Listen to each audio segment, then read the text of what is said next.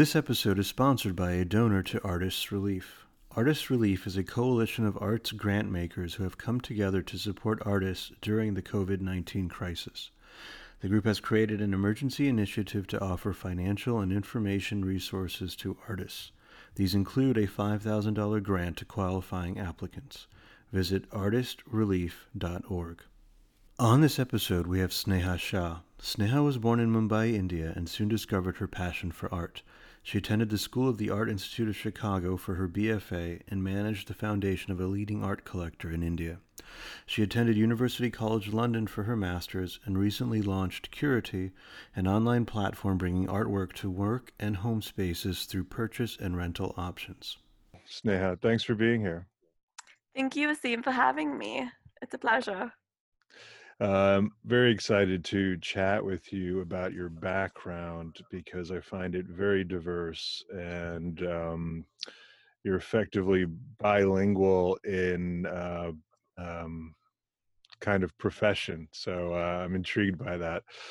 But what, to start out, I'd like for you to take us way back and share with us your first memory of painting or drawing when you were a little kid. Wow. Um, I guess like it's funny, you know, most people would say it's like craft class. Uh, for me, it was actually playing with my mom's makeup.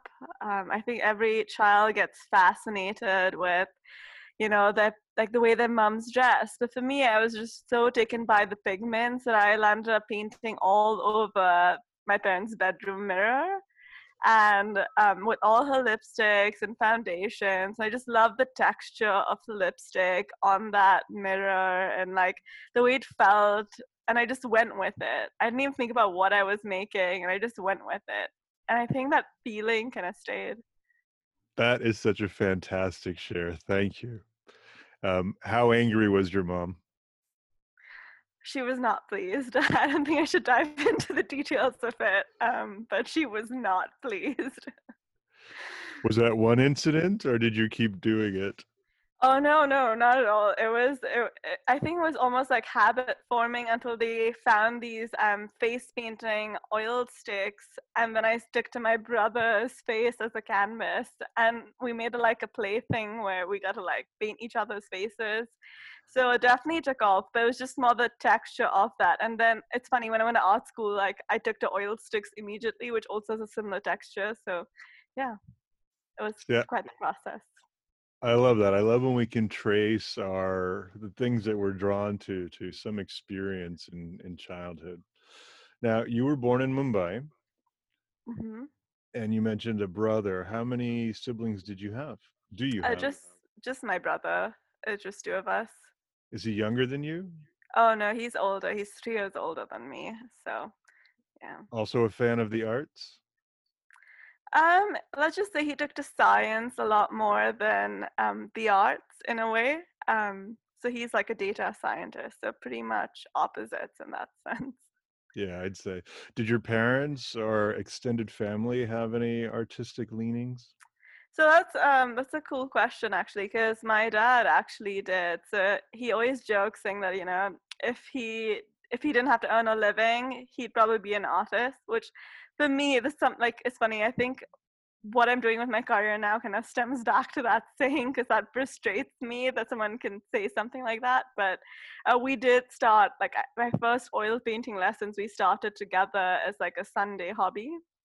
So that's kind of when I started seriously looking at painting because my dad and I would, you know, we got a tutor at home who'd come and she'd teach us every Sunday how to oil paint from like this little textbook. And I remember being four and we had these massive canvases and it was just the best moment of my life when we'd have that moment to do that. You were four when you started oil painting with your dad. I'm so amazed that uh, you did that and you started with him.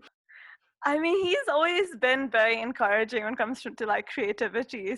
I mean, it, it obviously made an impression, your dad's comment about if I didn't have to uh, be a provider, I would be an artist. And you are um, fulfilling that uh, dream in many ways with what you're doing. You're showing him how you can do both. I'd like to think so, and I hope so. I, I'm constantly talking to alumni of like my um, alma mater, School of the Art Institute of Chicago, and like the one question I always get at admissions event is just like, what career can my child have after art school?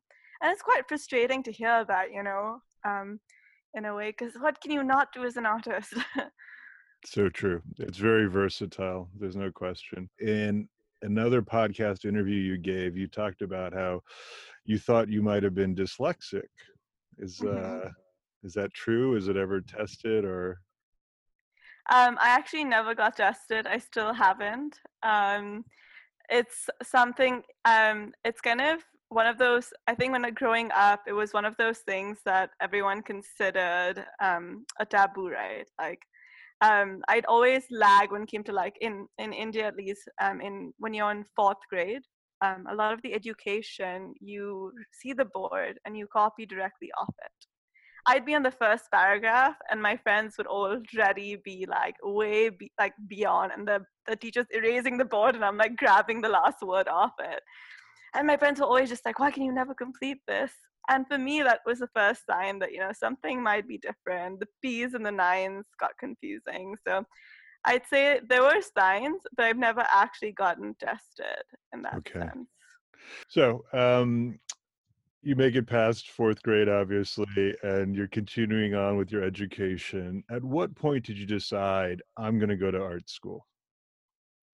Wow, that's a great question. It wasn't until the last moment of 12th grade where I applied actually to art school and to engineering programs. So I still wasn't decided in that sense. Um, I took the International Baccalaureate. I don't know if the IB program is something that a lot of um, people in America might be familiar with, but um, you get to declare higher levels. Um, and for me, I, I, like mine were physics, art, and history, and because I wanted to make sure I have that but in physics for engineering and then i have the art and the history in case i want to take a more like a liberal arts approach or a deep dive art school approach so i could actually get my portfolio together and That's it was fantastic. during oh thanks and it was during the process of actually putting my portfolio together um, in 11th and 12th that i started like really thinking about art school but before that, I went to UPenn um, after my 10th grade to do the summer school there in, in arts. Uh, they had a fabulous program where for three months it was just like an art school boot camp. And I loved every single moment of that. I feel like that was like my first serious arts education. I did ceramics, I learned documentary filmmaking and um, painting, which was my passion. And um, just like being surrounded by like people that enjoyed that and could talk about so many different topics um that was when i was just like no this feels right um but i still was just like you know maybe engineering i can use that and make some crazy art from it later on if that's what my parents want but um art school gave me the the largest um um like scholarship and so that convinced my parents to let me go for it that's fantastic. Well, and so was it a genuine passion for physics, or were you just doing that as a backup? No, I actually I loved physics. Um, I actually even loved math um, up until that point.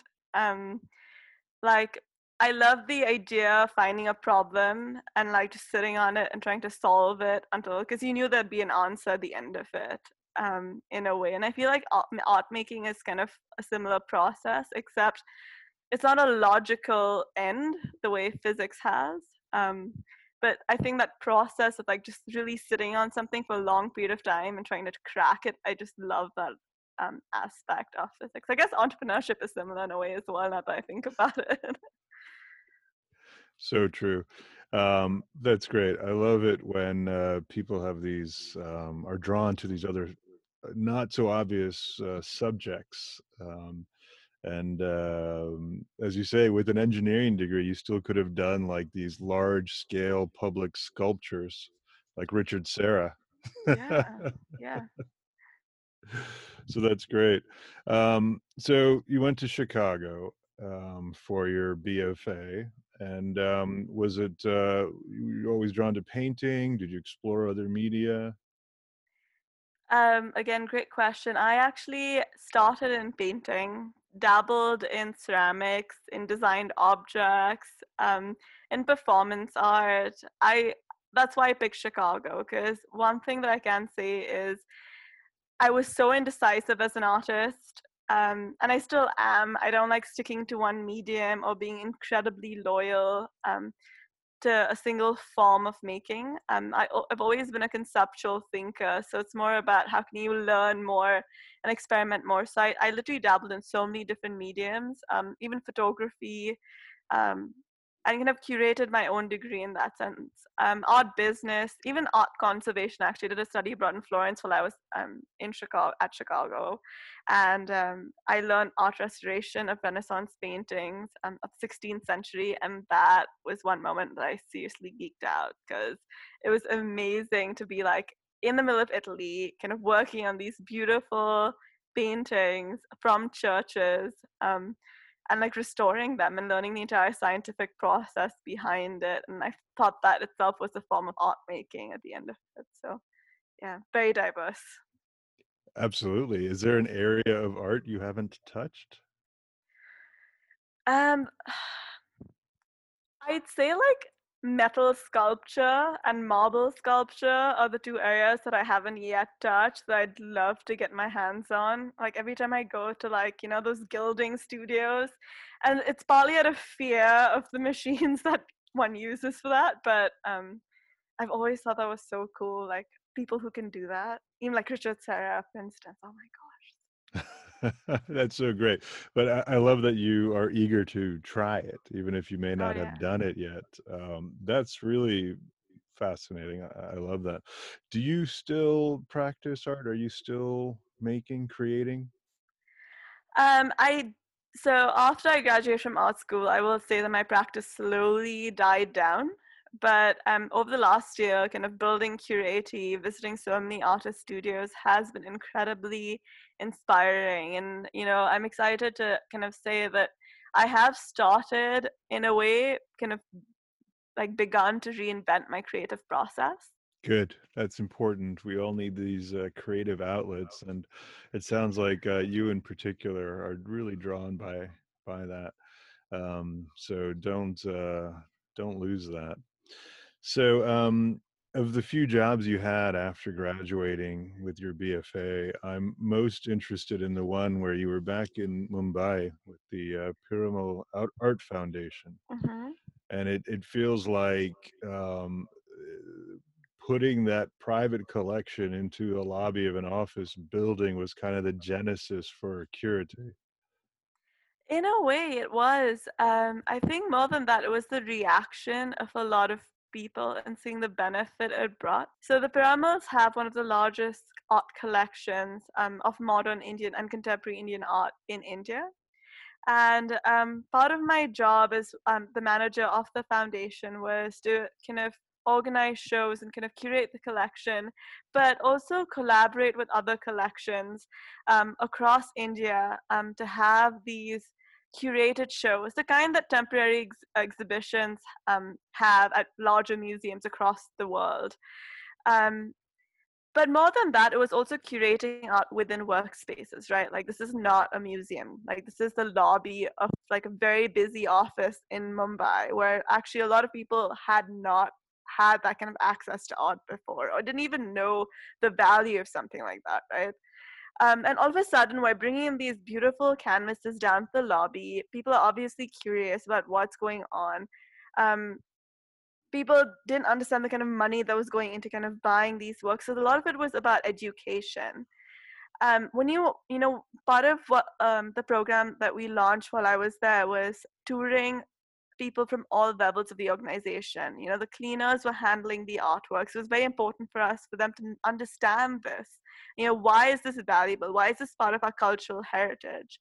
And um, part of this was tours that we'd run with them where we'd kind of take them around we'd ask them you know we, we tell them stories about the collection um, they'd actually get to understand the works we actually had a show on fakes and forgeries even for them to understand the difference between you know real works versus prints versus serigraphs and you know why you don't touch canvas paintings but why you can handle frames in a certain way. But it was more like you know they got so excited by the entire process that asking if they can bring their kids to the museum. So even on the weekends people were coming into work with their children this time to learn more about the works on display uh, we started working closely with human resources as well for um, some departments of the company to see okay how can the art there um, be curated in a way that actually motivates the employees right? Like what if we got employees of a team to actually pick an artwork and you know make that a celebratory thing for the employee because they've done really well this term and they actually get to pick the art that goes in their office and that yeah that was kind of when i saw the reaction the positivity that came out of that kind of experience for me it was just like this doesn't have to be something that's only for you know high end or high value modern contemporary art. You know what if any small office across the world had this opportunity to have art curated for them in their offices with local artists you know? What if we can create like kind of sustainable ecosystem? And that's how curati was kind of born. So you're right it was there was a genesis and a thought process leading through. It feels if i were to hazard a guess that the most exciting part of your job is when you are able to facilitate somebody having an emotional reaction to art.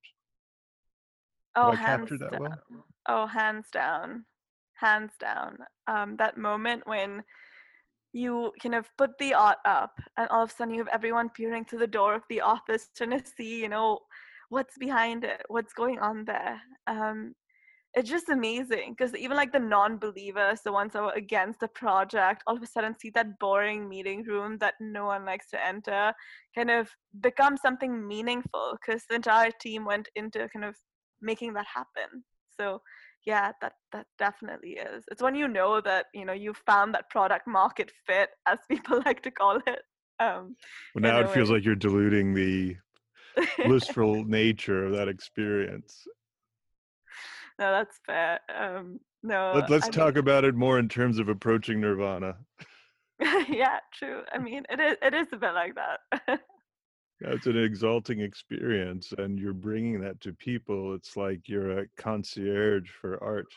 I guess in a way, yeah.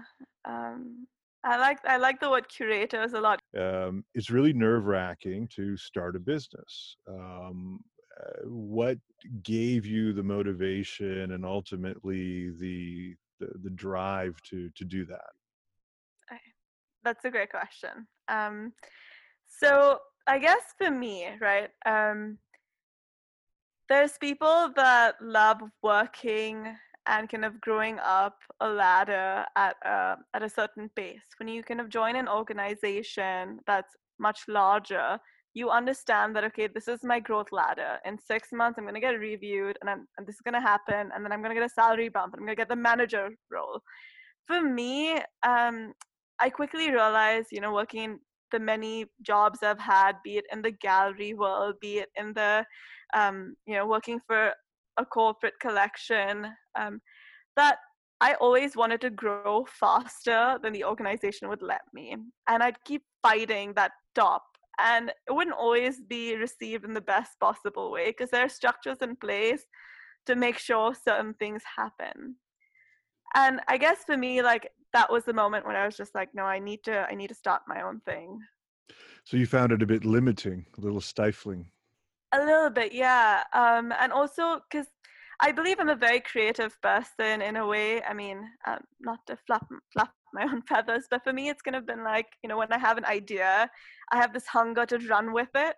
Um, if I know it's gonna work, and for me, like even the bureaucracy of like asking ten different people before I can even get a foot, it's kind of exhausting. So for me, like that exhilaration of just being able to do it, like that's the best part of entrepreneurship in a way. Fantastic. Um, that was really great and a very inspiring way to frame it. Um, you know? I think what I love about your approach and why I think you're going to be so successful is that you have that entrepreneurial spirit, but you also understand artists and you advocate for them. And in particular, I'm thinking about uh, the gallery that you started while you were still in school because you felt like your art artist peers were not getting the visibility they deserved. Share more about that. Yeah, so um, in my final years um, at SAIC, um, I kind of took the initiative of really thinking about when you're in art school, right? The biggest moment of your life is when you have an exhibition. And as a student, for us, we had holiday art sales, which were great because they'd get the money in. Like, it's amazing to have a critique at the end of semester, kind of to get that exposure and that kind of comment about your art. But everyone wants a bit more of them that we actually managed to get physical gallery spaces um, to gallery spaces across our campus to really showcase student art. And we wrote a charter. Um, five directors were appointed, um, including myself. We had 30 volunteers as students that would like help us publish um, information about the shows and get the word across campus that this is happening, guys. All of a sudden, it just felt like we were like a real gallery. I think that was my first entrepreneurial um, experience, and we had 10 exhibitions a semester. Incredible because when I graduated, like I knew I had like five jobs lined up in New York at some of the top galleries because of that experience. So amazing. That was great. That's fantastic. I, I don't think there's really anything that you do without throwing yourself into it completely. um, I, I, I do get a bit obsessive when it comes to projects I take on. I like to see them through to completion in a way. A euphemism for uh, obsessive is passionate. Fair enough, yeah. I accept so, that. And my decision to come to UCL was actually largely um, more from like an academic standpoint. Um, there aren't too many great programs I, I would say in India, at least for me, for what I wanted to pursue, um, that kind of exists when it comes from like a from an education standpoint. So for me, UCL um, was was, and the fact that Curati even started here was kind of by coincidence because of like the way it's entrepreneurship is set up in the UK just made it a lot easier. So you're in London after your masters and you've made the decision to launch Curati. Um, you shared an anecdote about interviewing fellow tube passengers or pitching them. I just would love to hear that story from beginning to end. Okay, so um, when I started Curati, right, um, I'm here on a visa. Uh, part of applying for a startup visa um, in the UK is you really have to have a validated business.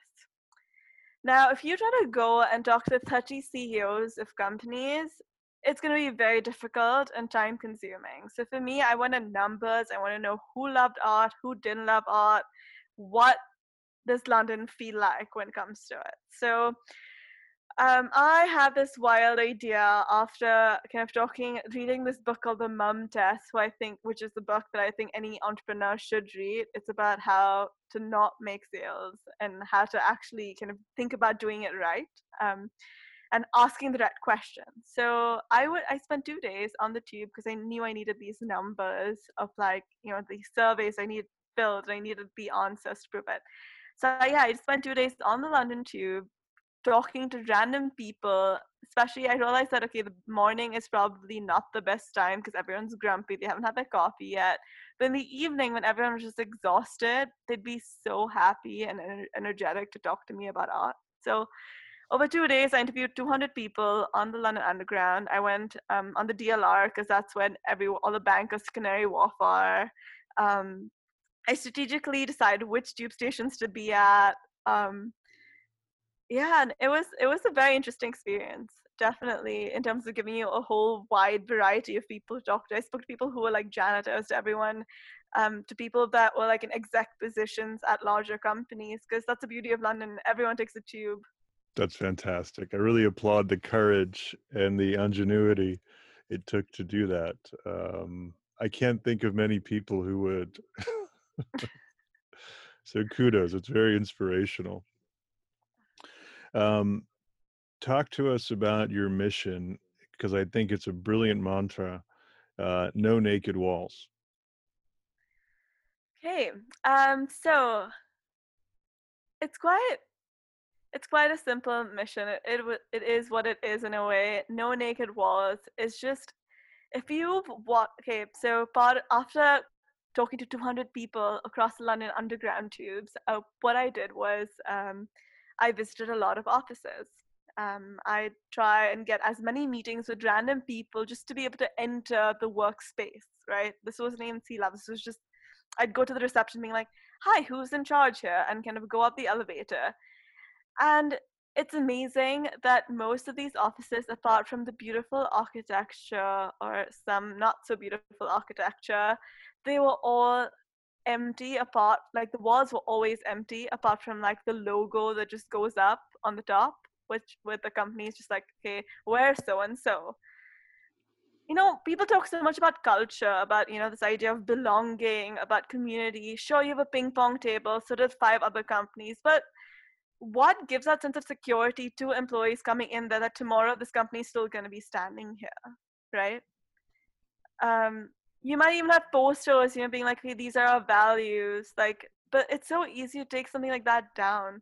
And for me like that's what no naked wall stands for. It's more like no one lo- likes staring at a naked wall 90% of their workday as employees we spend 80% of our working hours um, pre-covid days in the office staring at the walls. And it's so important for people to realize that that that's not healthy like that is affecting well-being. And so for me part of you know this idea of curati is like this this this starting a revolution where we say okay no naked walls. Let's let's get them hung. Let's get some artwork nailed on there that's fantastic. Thank you so much. Um, when you are pitching these companies, do you champion the mental health aspects of art from so the, the kind of the wellness attributes and properties of experiencing art? Um, yes, of course. I think a lot of companies um, need to understand that you know art like let's go back in time, right? Let's think about the Uffizi. Like, what what is the meaning of Uffizi, right? It was an office. It was the Medici office. The idea of art and workspace go way back. Um, libraries used to be where people study. Libraries also used to be where people could buy, like, we could borrow art from. I think it goes back to this idea that people have forgotten is that we as humans are territorial, right? Like, we love knowing that we occupy space the first thing you do, even in a co-working space, you get your coffee mug and you put it down, being like, "This is my desk. My jacket is here. I was here first. We make these claims. So, kind of thinking about the walls in the office, right? Realizing that if you don't get let your employees feel like they have a say in this, how are they gonna feel at home? That's the well-being aspect of it. It's kind of understanding us as human beings at the end of the day what do we need and how does art fulfill that fund- fundamental aspect? We even take a more scientific approach to this right? Like color there's so much color theory out there that's kind of proven that actually certain colors um, kind of add a certain stimuli right? Looking at red gets you more active. That's why red bull has picked that color for their for their ad campaigns and for their you know coca-cola for the same reason that's fantastic. Thank you so much. Let's talk a little bit about some of the challenges. Um, if you had to identify a, a, low point or maybe the lowest point, uh, what would you say that's been? I would definitely say that I think having all our clients out of their offices that we've beautifully curated, I would have loved if if that part of this didn't happen, right? In a way where if we could have still brought art to the workspaces of people. Hopefully, we bring it to the homes of people now. But yeah, that's the inspirational uh, takeaway that you'll expand it to all their mm-hmm. spaces, not just their work walls. That was really fantastic. So, um, Andy Warhol said that being good in business is the most fascinating kind of art. Would you agree with him?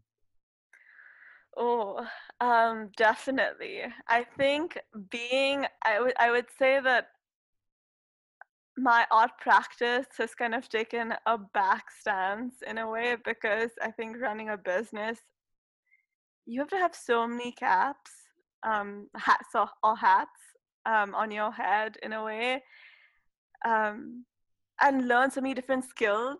And you have to be the person that motivates everyone else. So I would say definitely the different layers to that, but that's a very deep quote for sure. That's fantastic.